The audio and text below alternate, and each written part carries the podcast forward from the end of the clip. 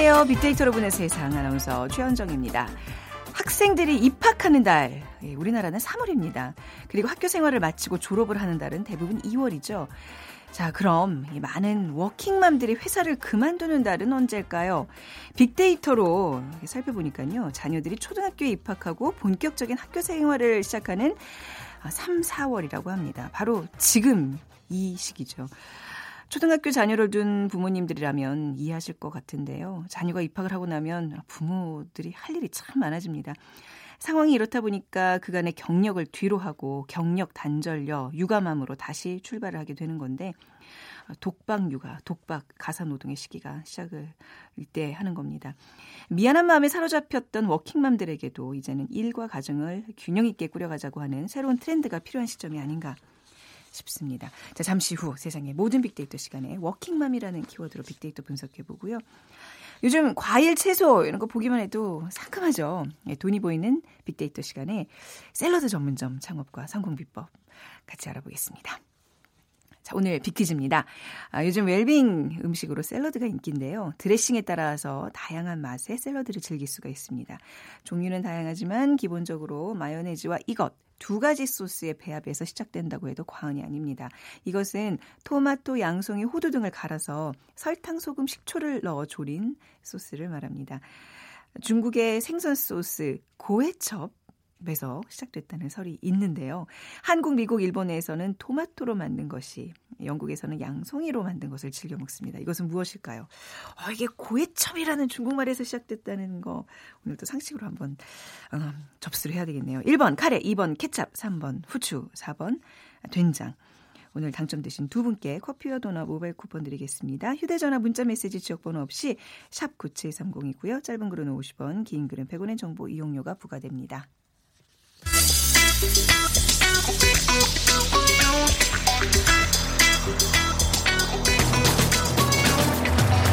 오늘 여러분이 궁금한 모든 이슈를 알아보는 세상의 모든 빅데이터. 다음 소프트 최재원 이사가 분석해드립니다. 네. 다음 소프트 최재원 이사 나오셨습니다. 어서 오세요. 네, 안녕하세요. 아, 오늘 워킹맘이 주제네요. 네. 예, 오늘 워, 저기 원고 덮고 그냥 제 얘기 쫙 해버릴까요? 아, 충분히 가능하다고 봅니다. 네. 할 얘기 너무 많아요. 하지만 우리는 과학적으로 빅데이터로 그렇죠. 분석을 해서 기반으로 네. 해야죠. 자, 얘기 들어보도록 할게요. 네. 워킹맘들이 그만두는 시기 말씀 주셨지만 3월, 4월이 많은데요. 음. 그러니까 3월, 4월에 실제로 이제 그만두는 경우도 있지만 네. 그만두려고 마음 먹는 경우가 많다라는 게 더 정확한 표현이에요. 네. 왜냐하면 이 3월, 4월 특히 이제 초등학생을 처음 이제 보내는 이 엄마 입장에서 봤을 때는 이제 이 또 공개 수업 같은 거 음, 네. 하고 또 상담을 하거든요. 맞습니다. 그때 한번 가보면 네. 아 내가 아이를 위해서 뭔가 해야 되는 거 아닌가라는 생각이 음. 많이 들게 되고요. 또 이때부터 어떻게 보면은 이 또 교육과정 설명회도 있고요, 네. 상담도 있고 네. 사실 이 학교 활동이 네. 어 정말 이 생각보다 많거든요. 저 지금 말씀하신 거 다 했어요. 네, 3월, 그러니까는 4월 초까지 다 했어요. 그러니까 이때 네. 이걸 하다 보면 네. 아 내가 일을 제대로 할 수 있을까라는 의문이 들어요. 음. 그래서 이때 마음을 많이 먹는다라는 네. 표현이 맞고요. 그러니까 고충이 정말 많은데 지금 일과 가정 사이의 균형을 맞추기 위해서 워킹맘들 정말 열심히 일을 하고 있지만 이 조직 내에서 육아 부담으로 어떻게 보면 남녀 직원이 이 똑같이 시작을 하더라도 시간이 지나면 뭐 출산이다 뭐 이런 경우 때문에 여성이 남성에게 쥐- 뒤처지는 경우가 종종 있거든요. 그래서 또 집안일 같은 경우도 여전히 이 남성보다는 여성들의 이 가사 부담이 높다 보니까 결국 그 부담을 이기지 못하고 직장 생활을 그만두는 경우가 많은데 한국은행 발표 자료를 보면 20대 후반에 한국 여성의 경제 활동 참가율이 75%에 달하지만 네. 30대 후반에는 58%로 뚝 떨어집니다. 음. OECD 평균인 73%에도 한참 미달하는 수치인데요.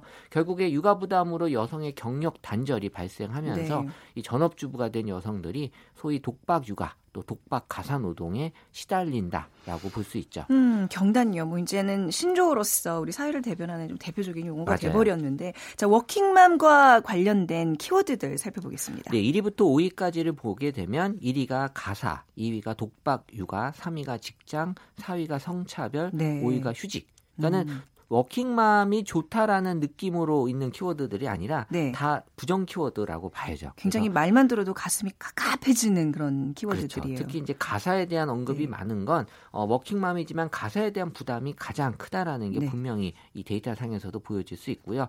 여전히 성차별과 휴직이라는 키워드를 음. 통해서 어, 이 직장 내에서 성차별을 분명히 받는다라는 네. 게 느껴진다라는 걸 이 키워드를 통해서 알 수 있습니다.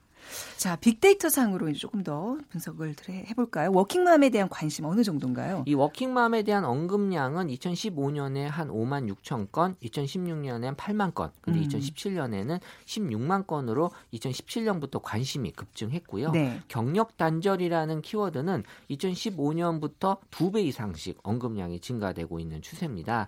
또 독박 육아에 대한 언급은 2015년에는 한 9천여 건에 불과했지만 2017년에는 9만여 건으로 이 10배 이상 증가가 되면서 네. 이 독박 육아와 경력 단절이 이 워킹맘을 대변하는 키워드다라고 보도 무방할 만큼의 이 두 단어가 갖는 의미가 상당히 크다라고 보여지고 있어요. 네.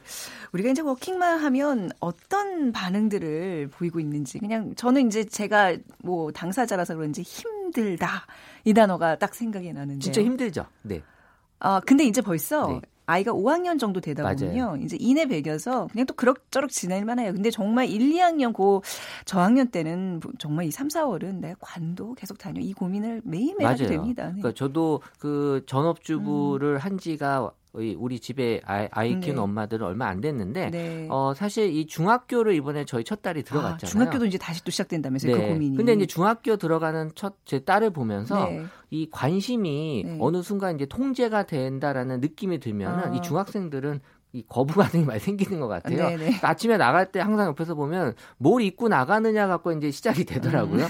그러니까는 이게 초등학교 때는 자연스럽게 이게 받아들이던 게 네. 중학교 되면서 이제 받아들이지 않는. 이렇게 보여지면서 엄마들 입장에서는 이 관심이 정말 네. 좀 어느 순간 좀 이 아이들에게 다르게 어. 비춰지는 게 어, 힘들지 그러니까 않을까. 또 다른 관문이에요. 맞아요. 초등학교 저학년 때는 이제 육체적으로 힘든데 이제 또 중학교, 고등학교 올라가면 이제 부모님들이 또 뭐 특히 엄마 같은 경우에 심적으로 굉장히 힘들어지는 시기라 그러니까 그러더라고요. 어, 이런 생각이 들어요. 만약에 중학생이 됐을 네. 때이 엄마들이 이제 그 이 전업주부인 엄마들이 아, 이 일을 하는 게 낫지 않을까 하는 생각이 아. 들 정도로 왜냐하면 이 중학생은 아. 약간 좀 특징이 있는데 어쨌든 워킹맘들은 이 욕 먹는다라는 이 표현이 가장 많아요. 아우, 이래 그러니까 다 치는 거예요. 그렇죠. 직장에서도 욕 먹고 가정 욕 먹고. 맞아. 아이들한테도 뭔가 네. 이 관심이 자꾸 음. 이상하게 비춰지기도 하니까 그렇죠. 이 욕 먹다라는 표현이 가장 많았고 네. 그리고 2위가 싫어한다, 또 힘들다, 눈치 본다, 고통, 죄책감, 비판, 우울함, 비안함, 울다 같은 이 워킹맘에 관련된 이 키워드가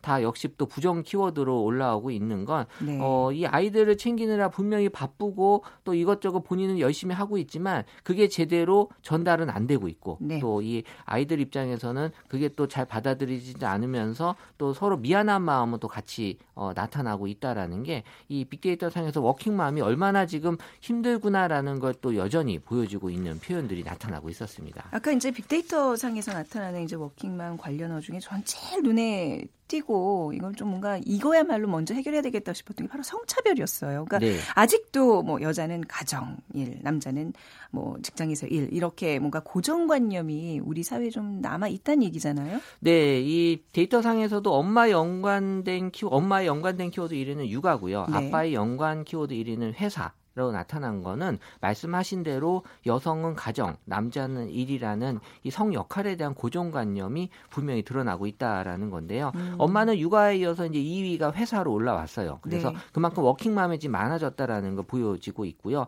그리고 아빠는 회사에 이어서 2위가 이제 육아. 그러니까 아빠도 회사 다음으로 이제 육아에 운 전념하는. 네. 그러니까 아빠의 또 3위 연관은 또 운전이 올라왔어요. 그래서 운전하는 게 아빠의 큰 일 중에 어, 하나구나. 명절 때 관련어로 그렇죠. 나오는 건데. 아빠의 네. 역할이 좀 뭐 그렇게 좀 특별해 보이진 않더라고요. 그러니까 이 집안일이 엄마의 역할로서의 인식은 여전히 많다라는 거고요. 결국 아빠가 집안일을 했을 때 이게 특별하고 또 음. 가정적이다라는 반응이 보여지는 게 여전히 아빠는 집안일이라고 하는 게 일반적으로 받아들이기 힘든 그런 음. 일로 보여지고 있는 거고 네. 실제로 여성의 가사 노동을 대부분이 맡고 있다라는 건데 뭐 2014년 자료긴 하지만 한국의 남성 가다, 가사 분담률이 16.5%로 네. OECD 국가 중에 최하위거든요. 아, 이게 문제예요. 예. 어, 근데, 최? 어, 제가 제가 좀더 네. 말씀드리고 네. 말씀드리겠는데 네. 여성은 또 하루 평균 3시간 27분, 음. 남편은 58분으로 3.8배 차이가 난다라는 네. 데이터가 나와 있는데 여기엔 분명히 어, 정확하게 조사하기 힘든 부분이 있어요. 왜냐하면? 이 남성들이 본인이 어, 집에서 분명히 이 가사일 하지만 어, 대놓고 가사일 한다고 얘기 안 하신 분들이 있어요. 아, 네네. 아, 무슨 그러니까 얘기인지 아시죠? 아직 왜냐하면 그게 잘못됐다는 그렇죠. 거죠. 그러니까 네. 인식은 분명히 그렇게 나타나고는 있는데 실제는 조금씩 달라지고 네, 네. 있다라는 걸 전 말씀드리고 음. 싶다라는 거죠. 아직도 집안일을 돕는다라고 표현하는 남성분들 굉장히 많아요. 그, 그렇죠. 그거 그 자세부터 좀 아니, 결과가 중요한데 어쨌든 뭐 도우는 과정을 통해서 나의 일이 이제 된다라고 생각하면 네, 되는데요. 지금 네, 우리 저 사회 전반에 지금 펼쳐지고 있는 미투 운동이 사실 근본 해결책으로 우리가 이제 뭐 성의식, 맞아요. 예, 뭐 이제 그런 얘기들 하면서 성 역할까지도 우리가 그런 고정관념에 대한 변화를 이끌어야 된다. 지금 아주 근본적인 해결책을 지금 우리가 다뤄야 되는 시점이 온 것 같아요. 맞아요. 네. 지금 엄마의 역할에 대한 지금 뭐 여성의 어떤 역할은 계속 바뀌고 있고요. 또 엄마의 역할도 마찬가지로 지금 사회적인 시선이나 역할에 대한 변화 움직임은 분명히 달라지고 있어요. 예전보다 일하시는 여성분들이 많아지면서 네. 지금은 뭐 맞벌이 부부가 너무 많죠. 그러니까 가사 분담에 대한 인식도 분명히 달라지고 있고 실제 여성가족 패널 조사에 따르면 여성이 느끼는 가사 분담 만족도가 40대 50대에 비해 30대 이하에서 높은 것으로 나타나면서 이 저연령층을 중심으로 성 역할 구분에 대한 변화도 일어나고 있다라는 게 음. 분명히 보여지고 있고요. 또 최근에는 한 배우 가 이 출산과 육아에 대한 소신 발언을 했는데 네. 이 엄마에게만 이 요- 모성을 강요한다는 이 반발 시민들 든다 그러면서 음. 이 미안하지 않아도 된다 워킹맘들은 이런 또 소신 발언을 하면서 또 많은 이 워킹맘들에게 힘과 용기를 좀 불러주고 있다라는 건데요. 지금은 누군가가 이런 것들을 좀 대신 얘기해줬으면 하는 것들이 좀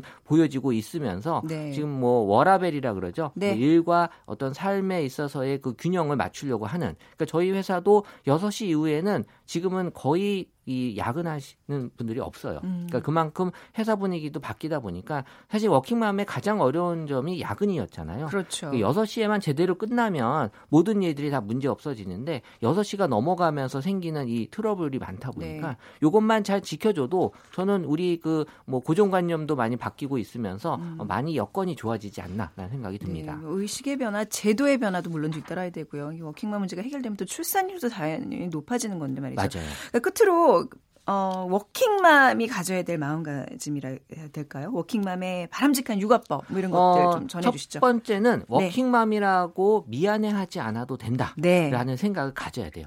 사실 뭐 일을 한다는 게 또 중요한 일이잖아요. 그러니까 엄마가 일을 한다고 해서 아이와 애착이 불안정하게 형성되지 않는다고 합니다. 그래서 뭐 일이 중요한 게 아니라 또 아이와 갖는 시간도 중요하다기보다는 그 순간순간을 아이들과 어떻게 잘 있느냐가 중요하다라는 거고요. 네. 그러니까 아이와 함께 있을 때 확실하게 집중해주면 돼요. 네. 집안일은 아빠한테 맡기시고 네, 엄마들은 퇴근해서 아이들과 집중하면 되고 될 것 같고요. 두 번째는 아이와 있을 때 정말 아이에게만 집중해라라는 겁니다. 그래서 온전히 아이와 있는 동안만큼은 아이에게 집중해줘서 아이의 그 정서 발달에 막 좋은 영향을 음. 좀줄 수 있게 하면은 좋다라는 건데요. 어, 저는 이런 말씀을 드리고 싶어요. 우리 운전할 때 네. 목적지를 갈 때 이 엑셀과 브레이크를 밟잖아요. 아, 예, 예. 우리가 브레이크를 밟는다고 해서 목적지에 도착을 안 하는 건 아니죠. 음. 좀 늦게 갈 수도 있는 거고요. 네. 또 어쩔 수 없는 상황이 있기 때문에 어, 지금은 꼭 그 브레이크가 이 멈춘다라는 느낌이 아니기 때문에 네. 어, 절대 어, 지금 뭐 직장에서 내가 또 승진이 또 늦어지는 이유에 음. 대해서 힘들어할 필요 없고 네. 지금 오히려 승진을 빨리 하면 빨리 맞아요. 퇴사해야 돼요. 맞아요. 네, 조기 네, 차라리 퇴직하는 늦게 하는 게 나아요. 그래요. 어, 길게 보고 네. 방향만 잘 설정만 된다면 그 그쵸. 과정에 너무 이렇게 조바심 낼 필요 없다 이런 네, 말씀이죠. 그러니까 절대 우리가 이런 거에 있어서의 아, 그 네. 어려움을 가질 필요 없다라는 네. 말씀을 드리고 어, 싶습니다. 큰 힘이 돼요. 감사합니다. 네. 네. 우리 대한민국의 모든 워킹맘들 오늘도 하루 잘 보내시고 또 행복 찾으시기 바랍니다. 오늘 말씀 잘 들었습니다. 네, 감사합니다. 다음 소프트 최재원 이사였습니다.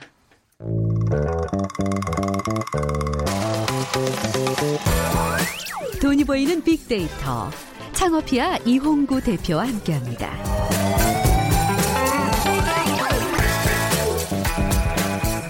네, 창업 컨설턴트 창업피아의 이홍구 대표 나오셨어요. 안녕하세요. 네, 안녕하세요. 빅퀴즈 부탁드리겠습니다. 네. 아, 샐러드는 아, 드레싱에 따라서 다양한 맛을 즐길 수 있습니다. 종류는 다양하지만 어, 기본적으로 마요네즈와 이것 이 두 가지 소스의 배합에서 만들어집니다. 아, 이것은 토마토, 양송이, 호두 등을 갈아서 설탕과 소금, 식초를 넣어서 조린 소스를 말합니다. 어, 중국의 생선 소스에 고해첩이라고 있는데요. 여기에서 시작되는 설이 있습니다. 한국, 미국, 일본에서는 토마토로 만든 것이 어, 또 영국에서는 양송이로 만든 것을 즐겨 먹습니다. 이것은 무엇일까요? 1번 카레, 2번 케첩, 3번 후추, 4번 된장. 음. 음. 이게 네. 미국에서 케첩이라고 그러고요. 이제 네. 영국권 네. 나라들은 이제 토마토 소스라고 주로 이렇게 불러요. 음, 축제도 있고. 내가 어머 미쳤나? 뭐 토마토에서 이미 다 나온 거 같긴 한데 뭐 답을 말해요. 우리 가끔씩 그렇잖아요. 정신. 네. 모른 척하고 못 들으신 척하고 조금 고민, 방송. 조금 고민하시다가 조금 고민 좀 해보시다가 저희 빅데이터로 보는 세상으로 정답 보내주세요. 휴대전화 문자 메시지 지역번호 없이 샵 9730입니다. 짧은 글은 50원, 긴 글은 100원의 정보 이용료가 부과됩니다. 그 저희가 꼭 정답자만 뽑는 거? 아 근데 비교적 뭐 어렵지는 않은 네. 것 같습니다. 오늘 이 저희 소스와 관련된 아, 문제를 네. 게 이제 샐러드 얘기를 하기 아, 때문인데요. 네. 샐러드 전문점 아직 그렇게 많은 네. 건 음. 아닌 것 같은데 이게 창업 아이템으로 네. 괜찮아요? 어, 제가 어차피 우리가 뭐 네. 빅데이터 가지고 네. 또 하는 방송이니까 네. 데이터 통해서 제가 다 말씀을 네. 드리겠지만 마침 어제 제가 그 어, 저녁에 그 대기업에서 이제 퇴직하신 분이 나오셨어요. 네. 상무 이제 하시다가 이제 나오신 분이 계신데 진짜 우연하게 그분이 갑자기 샐러드 창업 아이템으로 하겠다라는 얘기를 아, 하더라고요. 네. 그래서 오늘 사실 그 방송 준비하면서 더 많이 제가 이제 데이터를 음, 좀 찾아봤는데 네. 어, 우리나라도 마찬가지고 일본도 마찬가지고 뭐 유럽이라든지 미국도 마찬가지고 이 샐러드 아이템이 뜨고 있고 네. 또 건강에 관련된 거니까 지속적으로 이 관심들이 좀 많아지고 있고요. 일단 중요한 것은 음 지금 카페가 음. 커피숍이 우리가 알고 있는 커피숍들이 거의 전국에 한 10만 개 가까이 되다 보니까 네. 이제 탈출구가 필요하거든요. 뭔가 차별화 전략이 필요한데 역시나 작년이나 지금도 어, 창업자들 중에서 거의 70% 이상은 음. 운영이 좀 간편한 카페, 네. 커피숍 이런 거 원하는데 제가 되도록이면 최근에는 말리고 있거든요. 아. 커피숍 하지 말아라. 너무 많이 지금 그 경쟁 치열하니까. 누가 봐도 포화 상태잖아요. 지금. 근데 이게 이제 창업자분들 중에서 70% 가까이가 카페를 원하신다는 건 아. 이제 운영이 간편하니까 그런 거니까 네. 이 샐러드 쪽으로 좀 예, 약간 좀 차별화시키면 커피랑 같이 먹고 사면 음. 괜찮기 때문에 지금 샐러드 창업에 대한 관심이 굉장히 많아져서 네. 제가 오늘 샐러드에 대한 창업 아이템 말씀드리려고 음. 하는 거예요. 저희가 계속 그동안 창업 아이템들 많이 이제 뭐 제시하면서 샐러드 네. 얘기들을 간간히 하긴 했었어요. 맞아요. 네네. 네. 지금 근데 지금 말씀 아까 방금 말씀하셨지만 지금 잘 안 보인다고 했잖아요. 네. 사실 지금이 어찌 보면 굉장히 적기라고도 볼수 아, 있는 거죠. 남들이 또 봄이고 또 어, 남들보다 좀 앞서서 먼저 시작해보는 선점 효과라는 게 좀 있거든요. 네. 네. 샐러드 소비에 대한 시장 현황 살펴보겠습니다. 네, 중요하죠. 네. 그 한국농산식품유통공사 그러니까 ATA 센터에 따르면 샐러드와 냉동 과일 등 신선 편의식품의 국내 시장 규모는 2015년 어, 기준으로 956억 원인데 이게 2008년 이후 계속 지금 꾸준히 증가를 좀 하고 있고요.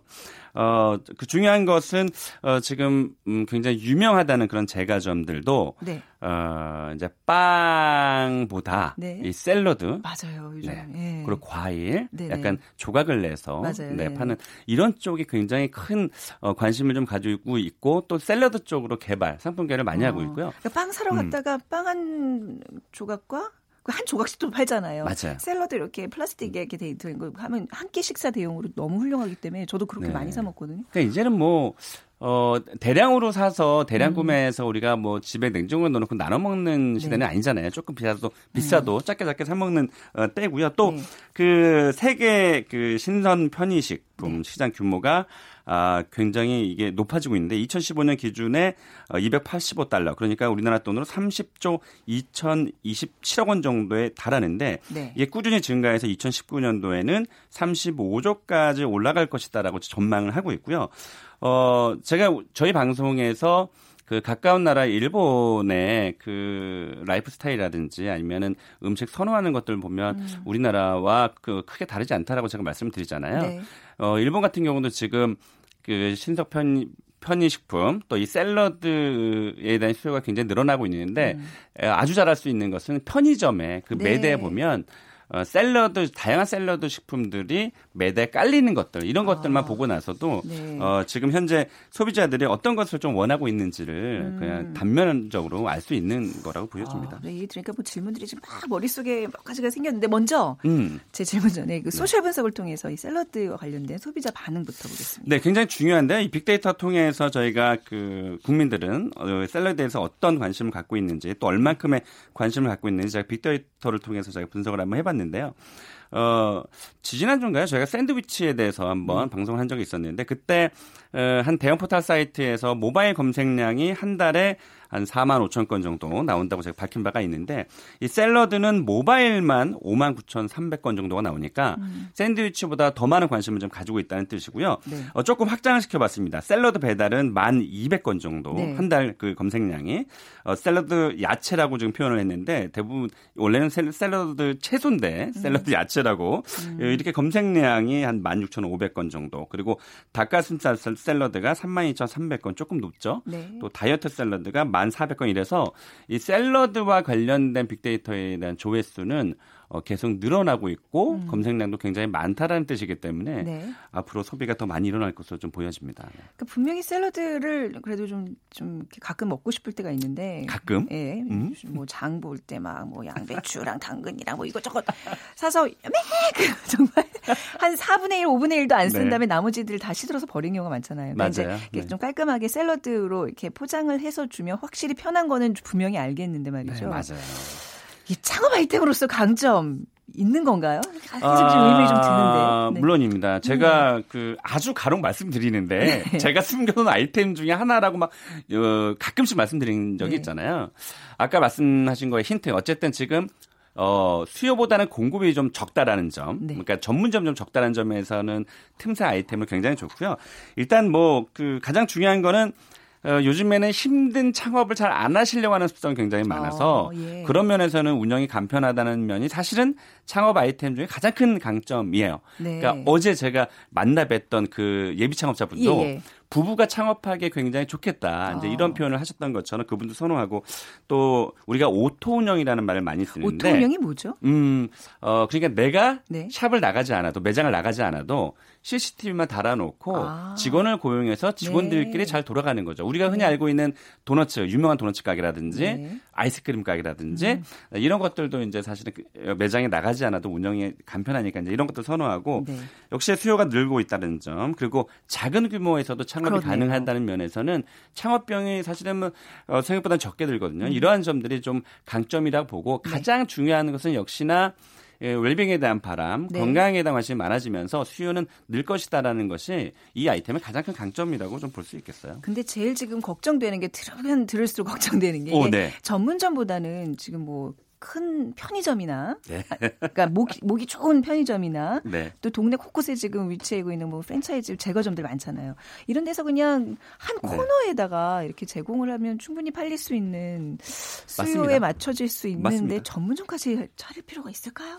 어, 지, 지적을 굉장히 잘해 주신 거예요, 네. 사실은. 그러니까 편의점에서 이미 이 신선식품이 많이 음. 팔리고 음. 어, 어쩔 수 없이 내가 전문점을 차렸을 때, 어, 사실 바로 앞에, 바로 옆에 뭐 편의점들이 이런 샐러드를 팔고 있으면 경쟁자가 될 수밖에 없는데, 실제로, 어, 편의점 중에서 만 곳이 넘어가는 이두 네. 군데의 편의점 브랜드가 실제로 전년 대비해서 어, 그, 샐러드 매출이 굉장히 많이 올랐어요. 어, 이런 것들 네. 때문에 제 생각에는 당연히 편의점에서 그게 돈이 되니까 그쪽으로 더 강화할 거라고 생각이 들기 때문에 네. 편의점과 싸워서 이길 수 있는 그런 어떤 뭐 콘텐츠와 차별화된 음. 전략을 전문점에 활용하는 게 굉장히 중요하겠죠. 지적을 굉장히 잘해 주신 거예요. 네네. 네네. 조금 근데 젊은 세대들이 좀 많은 그런 상권에서 음. 샐러드만 파는 그런 전문점은 좀 괜찮을 것 같긴 해요. 이게 뭔가 좀 네. 편의점에 있는 샐러드보다는 좀 고급지고 조금 더 영양소가 많을 것 같고 좀 더 맛있을 것 같은 느낌은 분명히 주거든요. 맞아. 그러니까 이게 상권이 뭐 네. 여러 가지가 있잖아요. 네. 뭐 시간이 많아서 많이 설명 못 드리겠지만 네.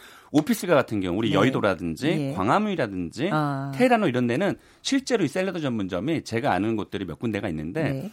음, 36평방메타. 그러니까 옛날 면적으로 하면 12평인데 하루 매출이 120만 원, 130만 원이에요. 오, 나쁘지 네. 않거든요. 네, 네. 이런 것은 조금 고급 전략으로 가도 되고요. 음. 지금 말씀하신 학생들이 많은 하루 학원과 같은 데는 그렇네요. 뭐천원 단위, 이천 원 단위 정도로 만들어서 네. 가볍게 간식거리나 요즘에 또 배부르게 먹지 않잖아요. 그러니까 네. 가볍게 먹을 수 있는 그런 가격 전략을 좀 음. 어, 책정을 하면 좀 나쁘지 네. 않죠. 그래서 상권마다 조금 다른 전략으로 가는 게 굉장히 중요하죠. 음. 그리고 이제 뭐 갈아서 좀 이렇게 주스도 같이 좀 팔고 그것, 그것도 괜찮은가요? 뭐 샐러드만 팔기에는 좀 절대 안 되죠. 샐러드만 네. 하면 안 되죠. 그래서 샐러드라든지 지금 토스트라든지 아, 토스트 뭐, 좋다. 네, 토스트 네. 아주 좋죠. 네. 지금 제가 사실은 오늘 오전에 오면서 저희 그 같은 이제 뭐 어, 어 공부하는 그런 모임이 있는데 네. 거기에서 그 모임에 미국에서 지금 뭐 샐러드에 관련된 일을 하시는 분이 계세요. 그분이 하는 얘기가 어, 미국식, 어, 가, 미국, 미국 가정식 샐러드를 하면 음. 한국에서 어떨까 이런 얘기를 하는 거예요. 네. 그러니까 사실 지금, 어, 그게 대중화되어 있지는 않지만 네. 어쨌든 네. 샐러드라든지 이런 것들이 서양에서 오고 많이 네. 활성화돼 있기 때문에 어, 그런 식도 괜찮을 것 같고 또 한 가지는 어차피 건강에 대한 카테고리가 같이 연결돼 있기 때문에 맞습니다. 저는 네. 채소라든지 네. 과일이라든지 이런 즙을 좀 짜서 음. 직접 매장에서 짜서 네네. 내려서 판다면 어 다각화시키는 거죠. 그러니까는 음. 샐러드 토스트, 어, 그리고 뭐 주스 네. 이렇게 조금 어, 구색을 좀 맞춰주면 어, 거긴 건강한 집이야. 그리고 음. 가볍게 먹을 수 있어. 아침에 네. 4천 원대, 5천 원대 이렇게 먹을 수 있어라는 것을 좀 알려주면 굉장히 좋을 수 있죠. 우리가 왜 커피하면 블랙커피랑 저희 크림 밀크 커피만 있는 줄 알았고 맞아요. 피자 하면 그냥 뭐 이런 이런 일반 음. 큰 프랜차이즈 피자만 있는 줄 알았는데 뭐 나폴리식이 네. 있고 뭐뭐 화덕 피자 뭐 많잖아요. 맞아요. 근데 사실 좀 생각해 보니까 네. 샐러드도 음. 그냥 왜 이제 식당에서 이렇게 네. 저기 셀프 그 반찬 하는 데에서 네. 그냥 그 사우젠 아일랜드라 그러나요? 그 맞아요. 거기에다 이제 네. 양배추만 비벼 네. 먹는 게 아니라 네, 네, 굉장히 세계적으로 유명한 그런 어떤 메뉴들이 많거든요. 그런 거 좀 도입해서 세분화하는 것도 굉장히 좋겠네요. 아주 좋죠. 지금은 그러니까 다양화 과거하고 달라서 워낙 이제 젊은이들도 많이 여행 가고 또 이제 이제 우리가 그 SNS나 인터넷을 통해서 음. 아주 다양하게 접근하고 예, 예. 접촉이 가능하니까 어, 우리나라에서 지금 현재 잘 되고 있는 것보다는 음. 조금 반발 정도 더 앞서서 어, 외국 브랜드 외국 그 아이템 중에서 좋은 네. 것들을 도입해서 한국 현지화를 조금 시키면 아. 잘될 가능성이 굉장히 좋죠. 그러니까 이 틈새를 음. 찾는 게 굉장히 중요한 거거든요. 네. 메뉴 개발이 네. 가장 좀 관건이라고 봐야 중요하죠. 음. 또 이제 좋아하는 것들이 자꾸 자꾸 바뀌니까 네. 어, 지속적인 메뉴 개발이 굉장히 중요하죠. 음. 그리고 이제 약간 타겟팅도 좀 잘해야 될 것 같아요. 맞습니다. 샐러드는 사실 모든 사람한테 좋잖아요. 맞아요. 다이어트에도 좋고 그거 아세요? 숙취에 제일 좋은 게 저는 그 샐러드라고 누가 그러더라고요. 네. 근데 잘 안 먹히게 되는데 아, 이제 국, 물이 없으니까 이제 그런 거죠. 아, 그것도 편견이에요. 그래서 제가 네. 와 진짜 네. 제가 어제 그 생각을 했는데 네. 와, 저랑 약간 좀 케미가 잘 맞으시는 거예요. 제가 네. 어제 무슨 생각을 했냐면 네. 이게 과연 현실 가능할지는 모르겠는데 네. 우리나라 사람들은 어쨌든 그 술을 마시면 다음 날 짬뽕이나 뭐 이런 국물 생각하잖아요. 저 그래서 그 메뉴를 우리 상품 자체를 네. 해장 주스라든지 뭐 이런 쪽으로 약간 네. 좀 티, 티나게 네. 어, 독특하게 하면 분명히 한 명이라도 사 먹지 않을까요? 어, 왜냐면 먹으면서도 사실은 저도 아침에 짬뽕 국물 많이 먹는데 자극적이니까. 아, 그 사실 아 시원한데 몸에는 아유, 어떨까 이런 위에 얼마나 안 좋겠어요. 너무 매운 거를 네, 갑자기 네. 먹는다면. 그러니까 해장 주스 같은 해장 경우는 주스 좋다. 어, 그러니까 몸에 너무 좋으니까요. 네. 근데 그런 것을 스토리가 있게 쫙 좀 어떻게 좀 만들어 놓으면 아. 뭐 수요는 있을 것 같아요. 해장 주스 대박이에요. 되게 좋아요. 회사 앞에서 파면 진짜 많이 사 먹. 투자 비용과 수익성 어떤지 좀. 어, 네. 그러니까 이게 네. 또 강점 중에 하나가요. 네. 어, 아주 그냥 우리가 흔히 얘기하는 막 굉장히 의리의리하게 뭐 멋있게 해 놓을 필요는 없거든요.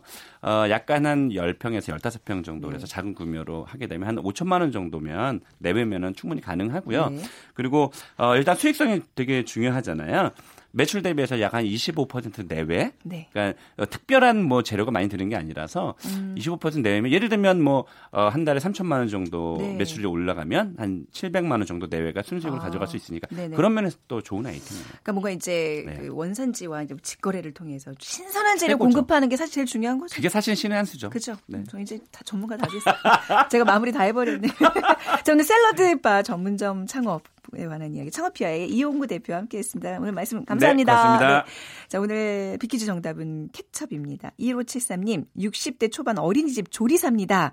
오늘 메뉴가 오므라이스인데요. 케첩으로 계란 위에 예쁜 하트와 스마일 그림을 그려주니 아이들이 좋아하네요. 하, 하시고 나면 본인 기분도 굉장히 좋아지시죠. 그리고 2884님 아, 학창 시절 도시락 반찬에 항상 비엔나 소세지를 싸오던 단짝 친구가 생각납니다. 케찹을 아예 큰 통을 사서 학교에 두고 다녔어요 하셨어요.